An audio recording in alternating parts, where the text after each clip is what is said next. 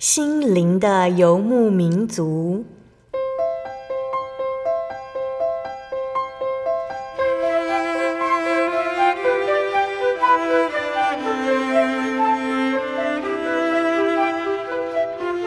在这个谁都不管谁的后现代社会里，每个人的心灵都是游牧民族。成长的过程就是寻找的过程。每一颗漂泊的心灵，其实都在寻找生命的绿洲。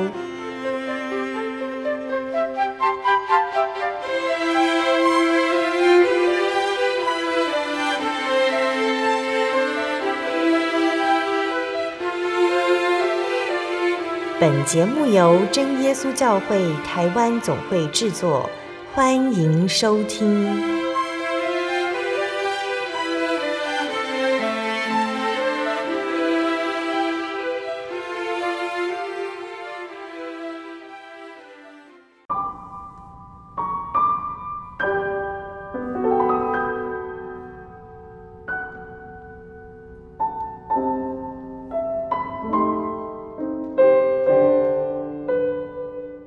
Hello，所在空中的听众朋友们，大家平安，欢迎收听心灵的游牧民族，我是贝贝。大家这个星期过得愉快吗？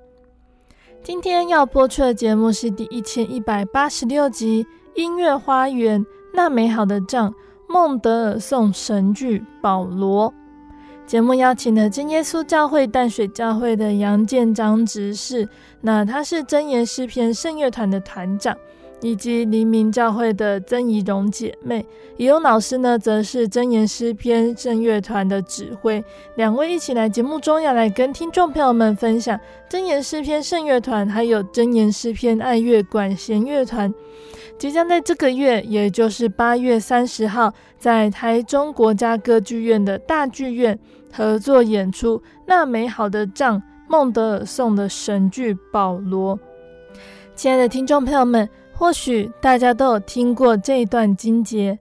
那美好的仗我已经打过了，当跑的路我已经跑尽了，所信的道我已经守住了。从此以后，有公义的冠冕为我存留，就是按着公义审判的主，到了那日要赐给我的，不但赐给我，也赐给凡爱慕他显现的人。那这段话呢，是圣经中的使徒保罗他所说的一段话。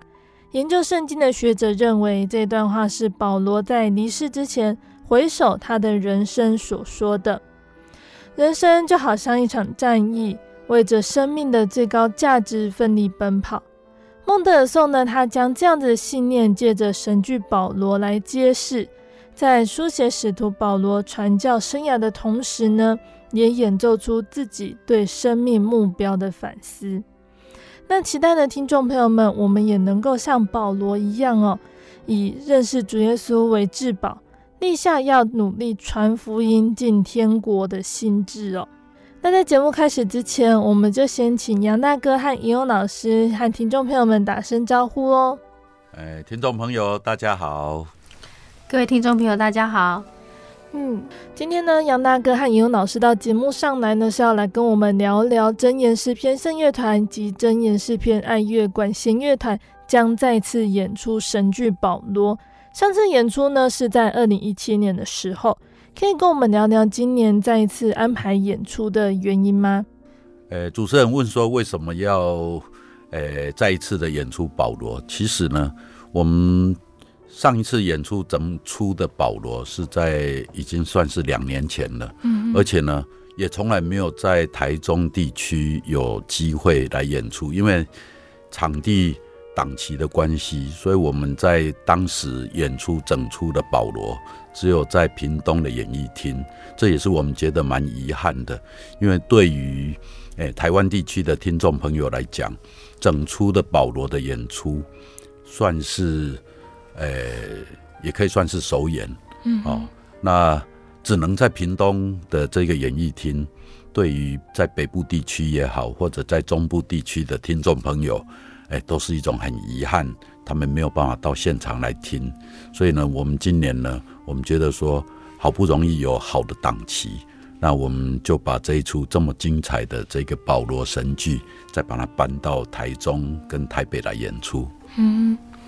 可是孟德尔颂，我们知道他是谁，但相较于孟德尔颂的其他作品，甚至是在神剧中呢，保罗的知名度好像没有这么高。我想对大部分的听众朋友来讲，您跟我讲说，哎，你知道孟德尔颂的神剧里面有一部叫做《保罗》的，我不太相信、嗯、哦，因为的确他的知名度不像保罗，另外，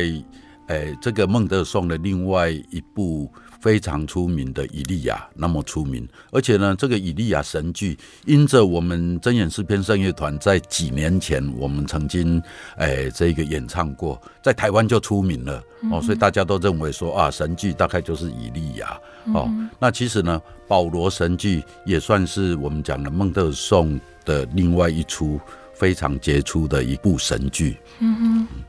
那我们现在聆听到的音乐呢，是《耶路撒冷，你杀害先知》这首是神剧《保罗》中的其中一首曲目。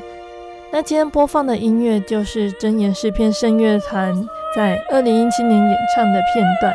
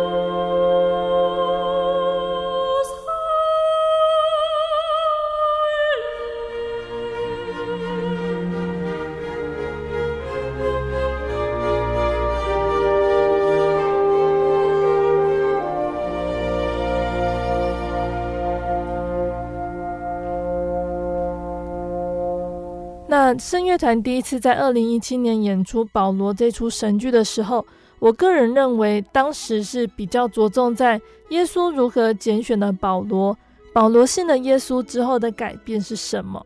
那这一次是第二次的演出，标题是《那美好的仗》，感觉是着重在于保罗如何用尽一生的心力去传福音。那这次圣乐团演出的意义是什么呢？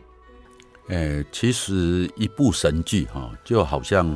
诶圣经的一个篇章一样，你可以用不同的思考模式，用不同的角度去看它。那保罗，如果对于我们常常在教会里面，我们说不要。扬个人的这一种啊能力，或者扬哎哎赞扬个人的这种作为，但事实上呢，在圣经里面，他罗列了相当多的这些圣徒哦，譬如说我们唱过的以利亚也好，譬如说我们常常讲摩西也好，这个都是值得在我们信仰上面为我们所学习的一些典范。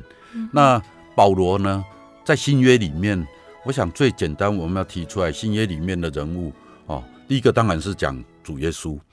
哦。那主耶稣的这些门徒工人里面呢，保罗算是一个极为突出的一个人物。嗯、那几诶、欸、几年前我们第一次我们来演唱保罗，因为那一年有他时空的背景，因为那一年是我们正耶稣教会二零一七年是正耶稣教会啊创教的啊诶百周年啊。嗯、那这个百周年，我们当然会去思考说，哎、欸，对于一个正耶稣教会百周百周年，神。给真耶稣教会什么样的任务，或者说神把什么样的这一种啊，诶期待放在这一个真耶稣教会？那我们第一个想到，当然是为主耶稣来做见证，为主耶稣来宣教。那不可讳言的，保罗在新约圣经里面，他最鲜明的角色，就是他为主耶稣所做的这些见证，啊，为主耶稣所做的这些宣道。所以我们在二零一七年，我们为何诶就在前好几年，我们就开始策划要来唱保罗啊？那也因为我们在开始在做这个保罗的这个啊神迹的策划当中，我们才发现说，哎，奇怪，台湾为什么很少人去唱它？哦。那当然，他有他的原因，或者等一下有时间，我们才回头来讲这些问题。那所以呢，我们在当年二零一七年，我们去唱保罗的最主要的目的，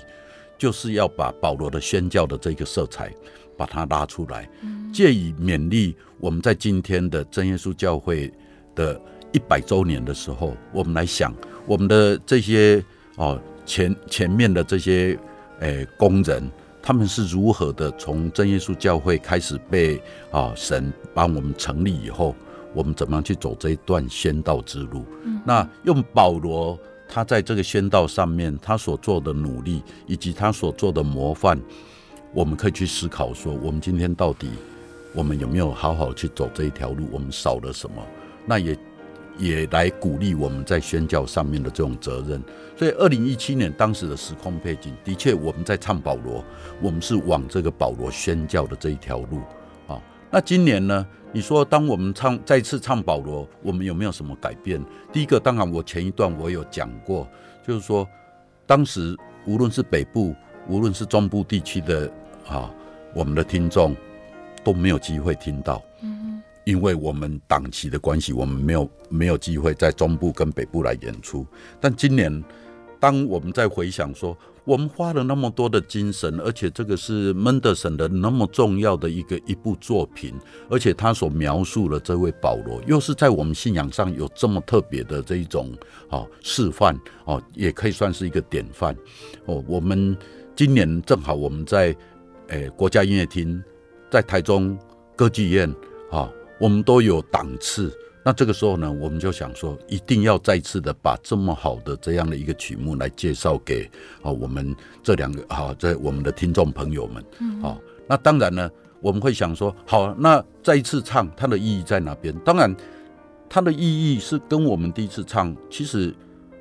不能说完全不一样，我们还是要唤起这一个我们基督徒在主耶稣所赋予我们的宣教的这个责任上面。好，用一个典范来告诉我们。当然呢，保罗另外还有一个很特别的。保罗他自己讲，他说他他从前在信主之前，在认识主耶稣之前跟之后，他的人生的这种改变哦，除除了在宣教方面，其实呢，保罗对于他自己人生，因为有这一个耶稣基督的信仰，他整个改变了哦。那他他讲了说，哎，我无论是死。是火，我总是基督的人。我常常觉得说，这样的一句话，对我们来讲，这是一个超高的道德标准呢，还是是一个真的领悟耶稣基督的这个救恩的人，他自然会产生的啊、哦。那有没有办法经由演唱这个门德森的这一个保罗这样一一出神剧，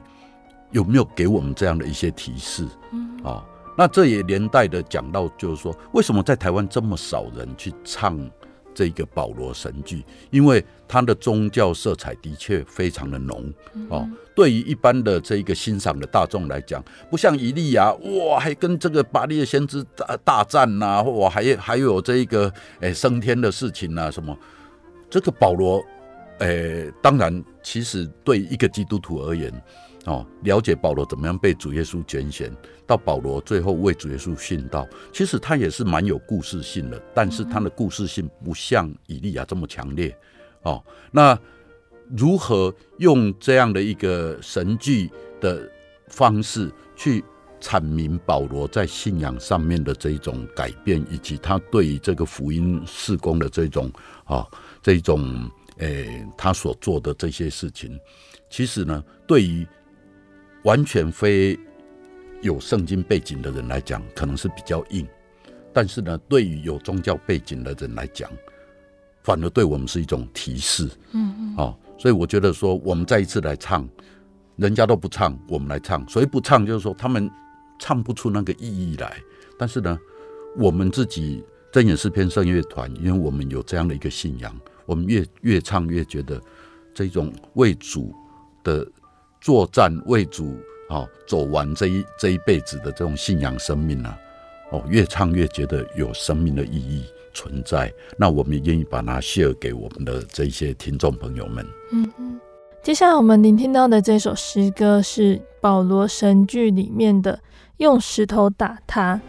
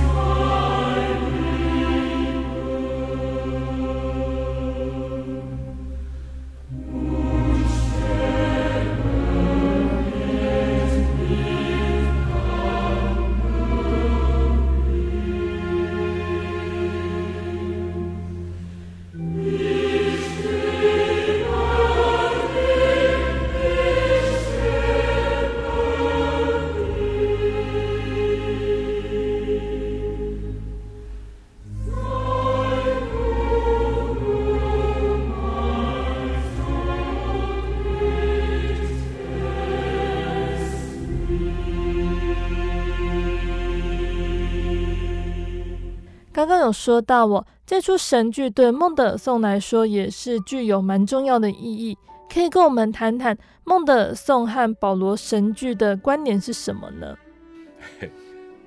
孟德尔颂哈，说实在的，孟德尔颂是一个犹太人哦。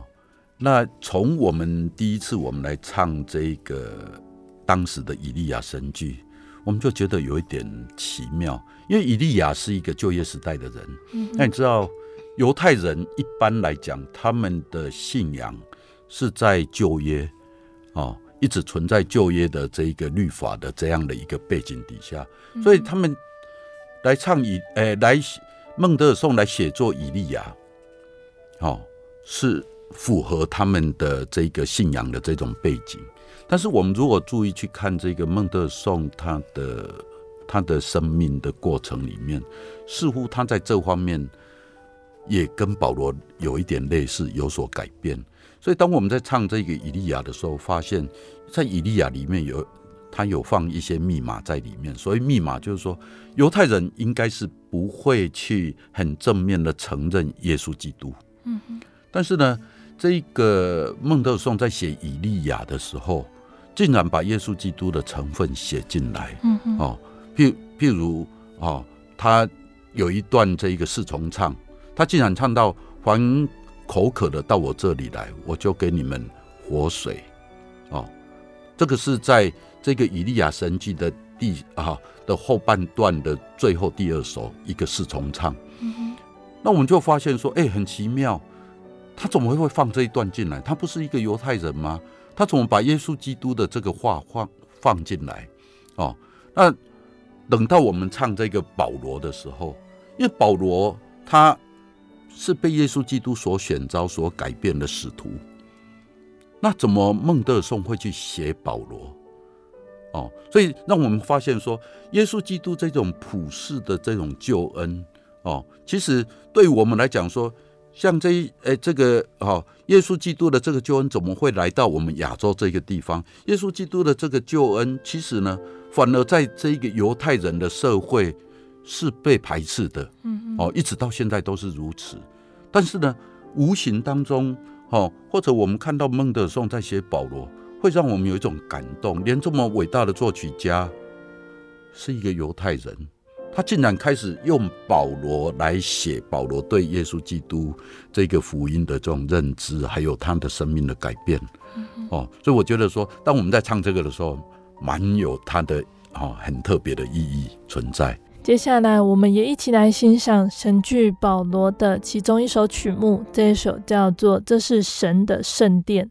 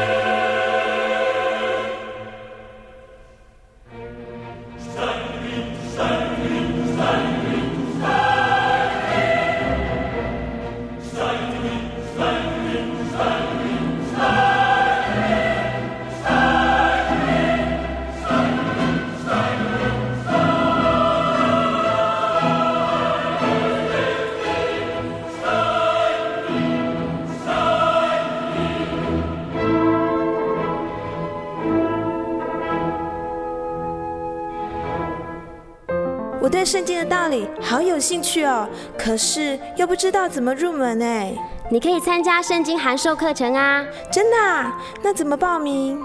只要写下姓名、电话、地址，寄到台中邮政六十六支二十一号信箱，很快的，你就会收到第一课的课程了。赶快去寄吧。嗯。圣经函授课程能循序渐进地引导您更了解耶稣基督的福音。得到生命的滋润和来自信仰的力量。本课程完全免费，欢迎来信台中邮政六十六之二十一号信箱，请注明参加函授课程。愿神祝福您。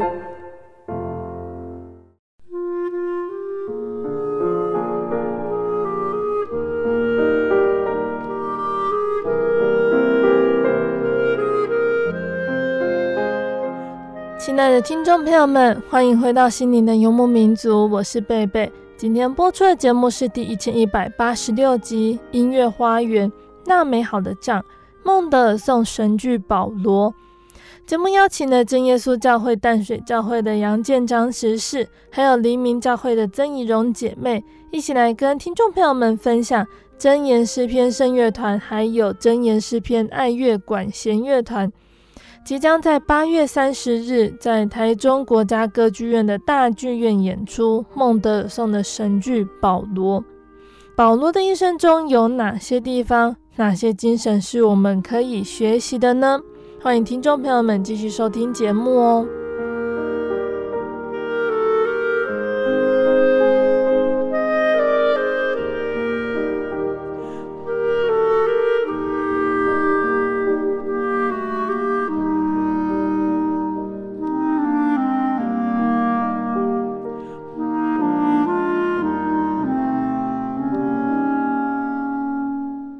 接下来，我想请问杨大哥和尹勇老师，二零一七年和二零一九年大致上演出的意义有点不太一样。那在排练和带领乐团的过程中，会不会觉得感受也不一样呢？对于一个已经唱过一次，哈，或者就是说我们已经有完整演出过的，对我而言，哦，当再一次来唱保罗的时候，哦，就好像说我们很多人。常常在唱赞美诗啊，可能一首赞美诗唱过一两百次、一千次的都有。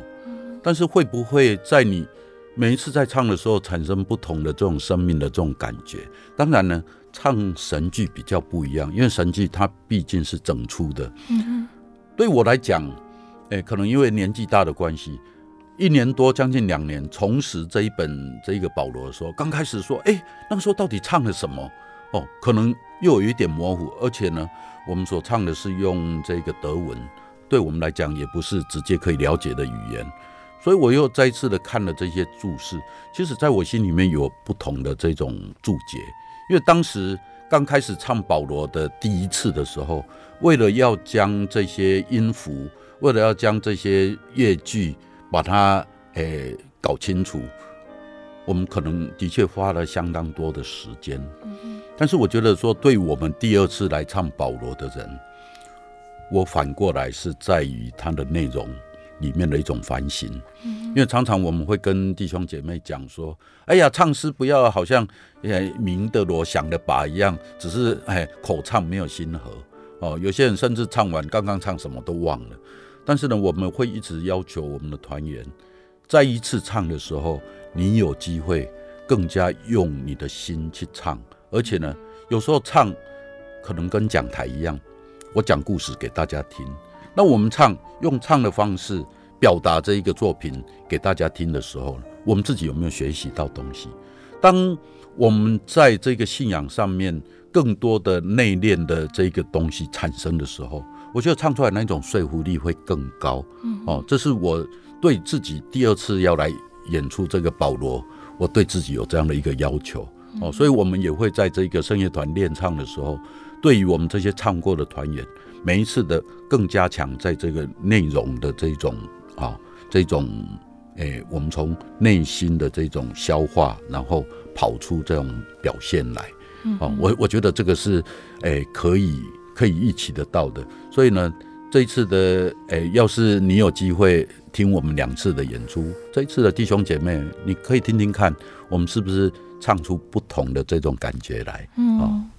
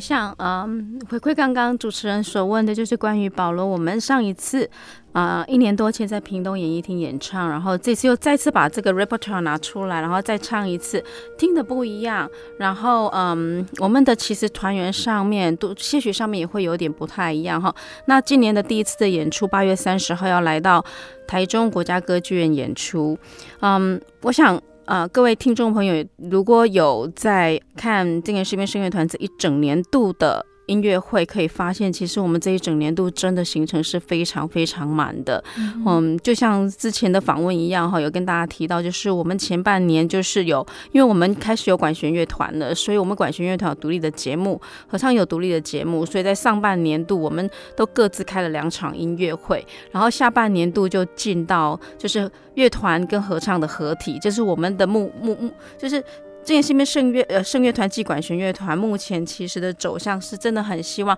各自能够有独立音乐会，然后最后又可以把两个很两啊两个团体给合起来，然后就是一起合作，然后再去创造更不同的音乐出来。嗯、那今年呃。因为保罗这一部是我们之前所唱过的，所以我们再一次把它拿出来演唱。这呃，这次再拿出来的时候，其实就以指挥的角度来讲，我其实还有一点点的，有点有有点嗯，三号事实上对对，因为之前演出过，所以也也知道它的内容是些什么。嗯、那刚刚主持人也有提到，就是说，嗯，神剧这么多部，那我们为什么就是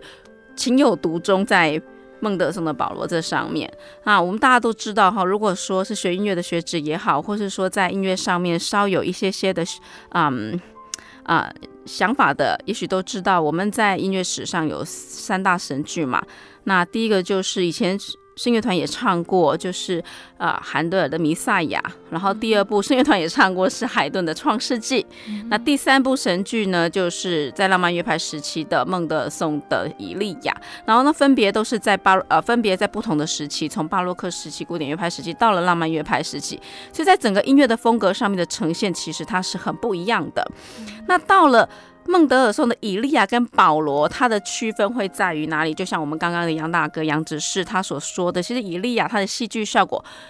很强烈，它它事实上的戏剧效果在于有 visualize 的感觉，你会觉得你好像可以看到什么样的东西，像倾盆下大雨，看天使，类似像这种 visualize 的感觉。可是保罗跟以利亚很大的不同是在于内心戏，内心对生命。内心对于信仰的那一种体验的不同，以利亚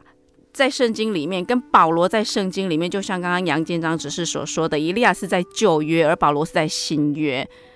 那保罗他可是这个使徒，他从他原本他基督徒到他反一些信徒的，到他后来被主耶稣拣选，他的经历开眼睛，到立志为基督做工这样子哈。然后在整个过程当中，其实是经历过很多很多事的。而且在保罗这部神剧里面，不是只有保罗自己本身经历这一些，我们在呃这部音乐里面有分第一 first part 跟 second part，那。First part 在前半段的时候讲到另外一位使徒司提反，他所经历，他最后被打死。好，这些东西其实，嗯，我为为什么我我其实就一直在跟杨大哥跟杨杨呃杨杨执事讲哦，有一点让我好像无法进入这一部戏，因为我知道他其实是一个内心戏很强，而且他事实上是很 heavy 很沉重的内心戏，所以我坦白讲就是。嗯，今年在在在在这个呃要把保罗拿出来的时候，事实上心里还蛮沉重的，因为我们又要进入到另外一个完完全全不同的一个戏剧效果。那其实就我在看保罗，其实他是相当戏剧化的一部神剧。他你看他一个使徒的一生，从他以前到他的转变，到他后来就是立志要为主做工，然后他最后呃。的呃，人生的最后那一段所经历过的一些事情，其实基督徒在看这一段的时候，是用什么样的心情来看、来看待？我们要效法走走一个使徒的路，所以我们也必须要预备好自己，然后呢，要去相信未来的道路，神一定会与我们同在。好，那这个大概就是我想要补充的，就是说，在我们在呃面这一次在面对保罗的时候，其实我们的心境上面其实是有所转变的。那诠释上面呢，基本上这一次我也是重新在思考，在诠释上面，我们是不是可以用不同的音色、不同的角度上来看待这这呃保罗的这一出神剧这样子？那这个部分就。让观众朋友可以期待一下我们八月三十号的呈现的部分，这样子看是不是跟以前会有所不同。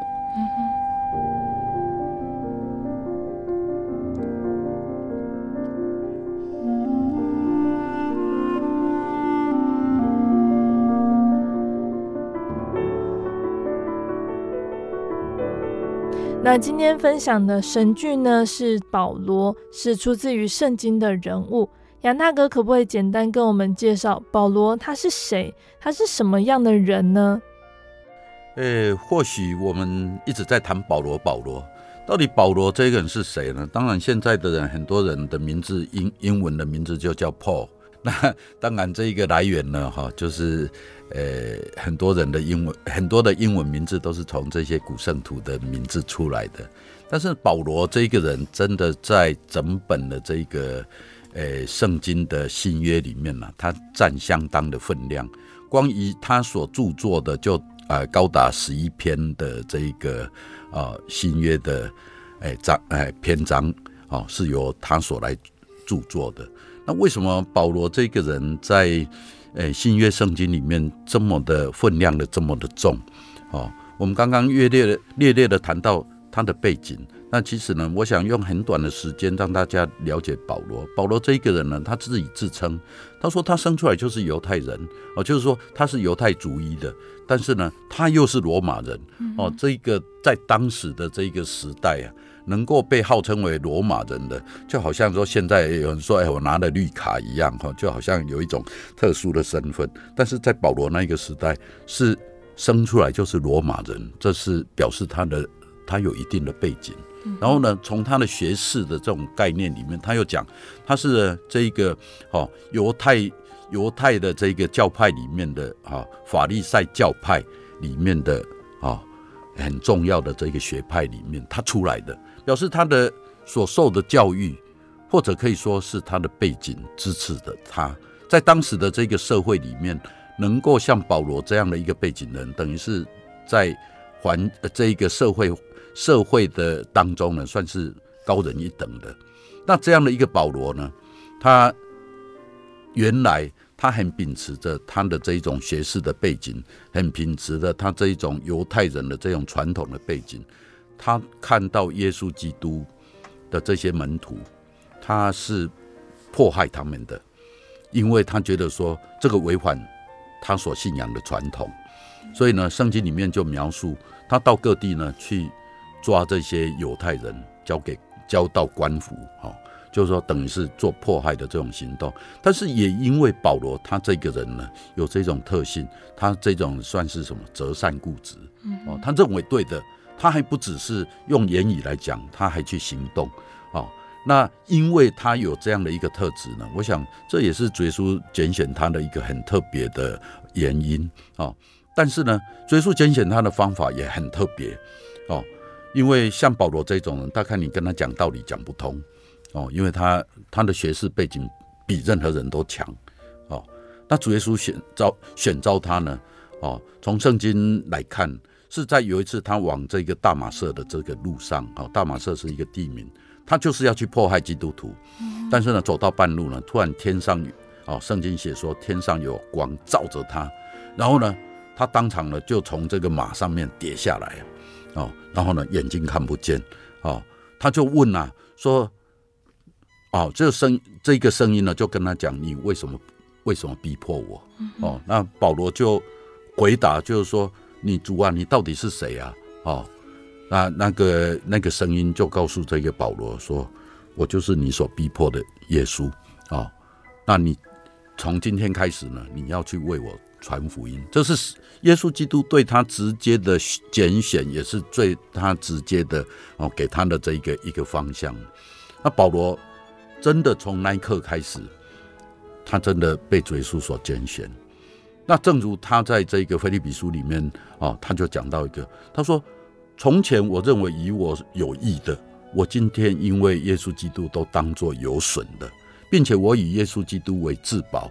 哦，将一切都看作粪土。”我们觉得说，这是保罗他在接受耶稣基督前后的这一个。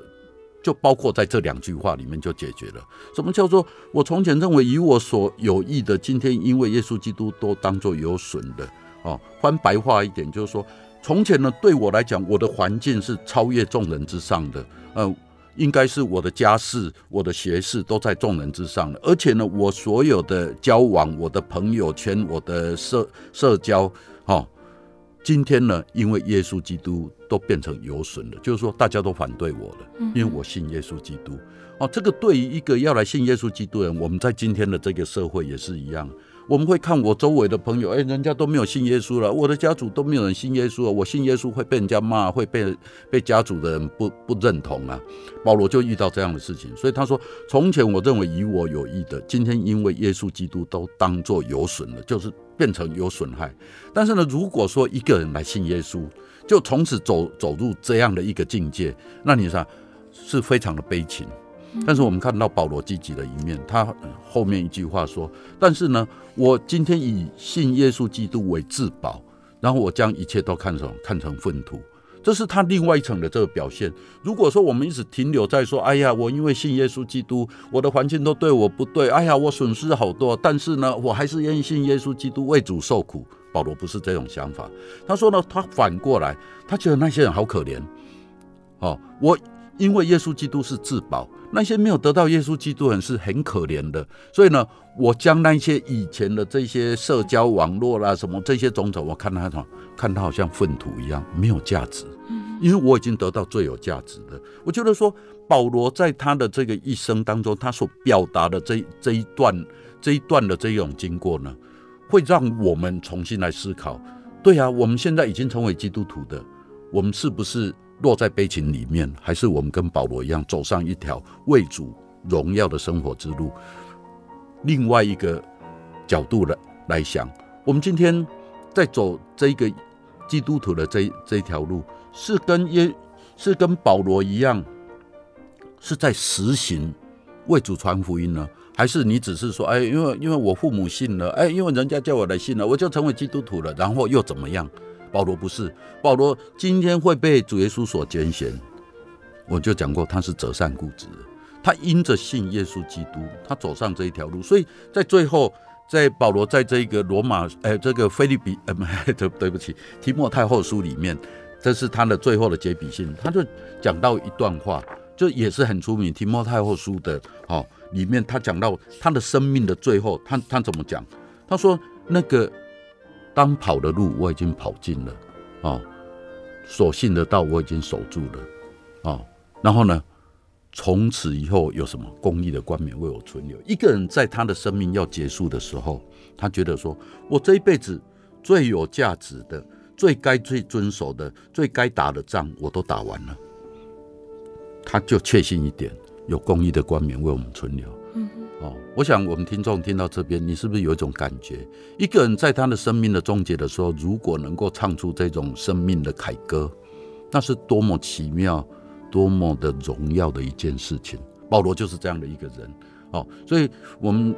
就从保罗的他这样的一个背景，他的这些工作来看。你觉得他我他做这些事情，他有有没有什么？他无怨无悔，哦，因为这个是一个值得追寻的一条路，哦，所以我一直觉得说，为什么我们一直情有独钟来唱这个保罗？因为他的确是不是我们敬拜的对象，他是一个我们的信仰的典范。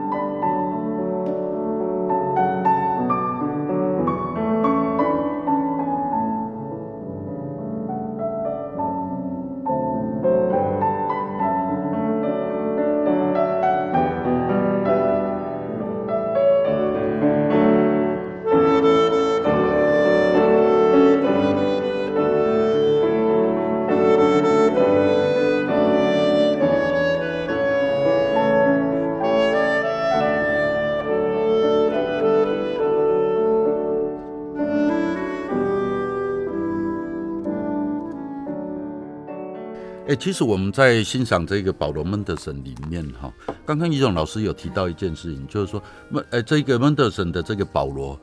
哎，在一开始前面一段哈都没有谈到保罗，是从这个先谈到这个使徒斯提反。那斯提反如果说大家熟悉的话，斯提反是耶稣基督的这一个哦刚开始的这个门徒当中的一位，但是呢，他是第一位为主殉道的。那在这一个门德森的这个。保罗这这出神剧里面呢，他怎么把保罗带出来？是因为这个尸体反在被诶众人用石头要把他打死的时候呢，诶，圣经里面写说有一个人叫扫罗哦，然后呢，他替众替那些要打死尸体反的众人呢保管那个衣服哈，因为他们要去打打死这个尸体反。那这个扫罗在旁边，那个人就是后来的保罗，他亲眼看到。这是耶稣基督的门徒被人家用石头打死，我想这个是一个蛮蛮有冲冲突的的一个角色。为什么呢？他当时看着一个信耶稣的尸体反竟然会被众人用石头打死，为什么后来他自己要走上这一条路呢？所以在整个这个保罗的这个神剧里面，有两次众人拿石头说要打打死，一个是打。司提凡，另外一个是打保罗。嗯哼，哦，这个是在神剧里面的后半段，众人要拿石头，说要要把他打死，要把他打死。哦，所以我我觉得说，今天一个基督徒，诶，不是求人代义讲来偷陪听。我们明明知道，为耶信耶稣基督，可能会为耶稣基督的福音也好，为耶稣基督做见证也好，会受到苦难。但是为什么我们要走上这一条路呢？因为耶稣基督给我们的。救恩的这一种恩典，我们是无法报答的，哦，所以呢，即使是为耶稣基督的这个福音走上这一条被人家不谅解、被逼迫这一条路，就像保罗他给我们的这种啊、呃、典范，哦，他也不怕，所以后来他自己也遇到。那这个门德森这个作曲家，他就把这两个事件呢放在同一个神剧里面，所以呢，那个同样的那个他德文叫 Back Back Big Hymn 哈，这这个东西呢出现两段。一次是打尸体房，一次是打保罗，哦，我所以我觉得这个是我们在唱的时候觉得蛮有戏剧性的，哦。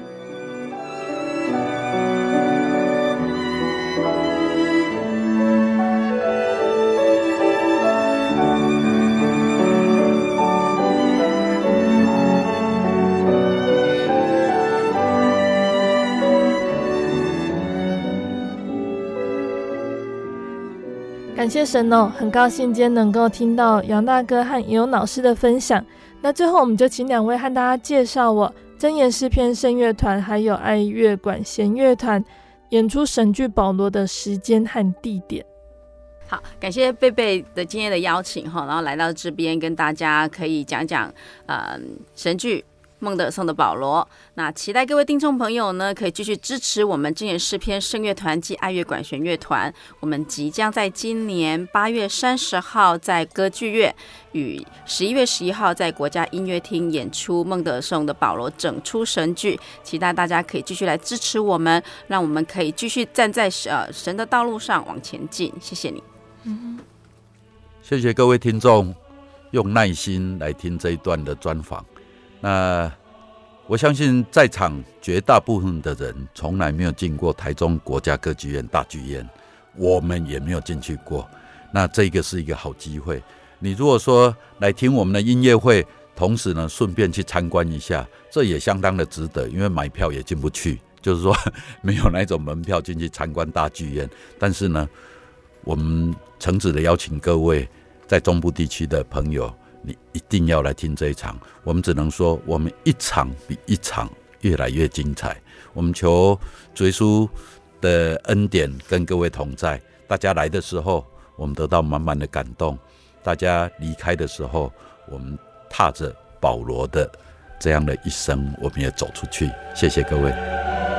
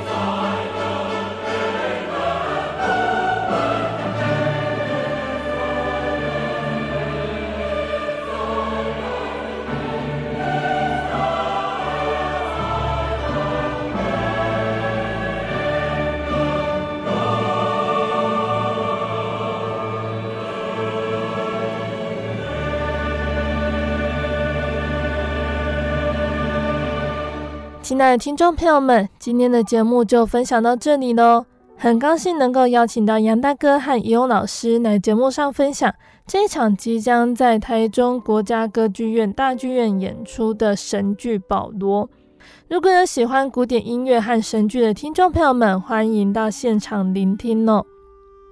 那圣经的哥林多前书十一章一节，保罗说道：“你们该效法我，像我效法基督一样。”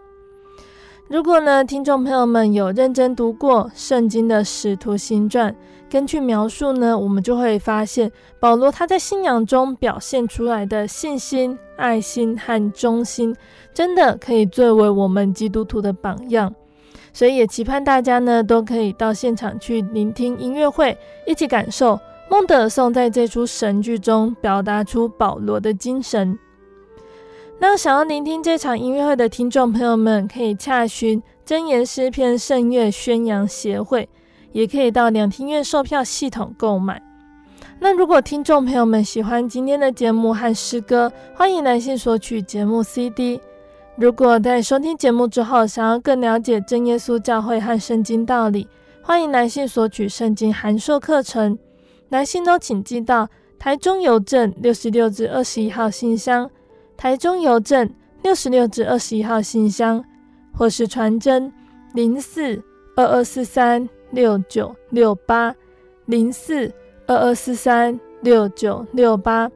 诚挚的欢迎听众朋友们来到真耶稣教会参加聚会，一起共享主耶稣的恩典。我是贝贝，我们下个星期再见喽。我的心是一只鸟，飞行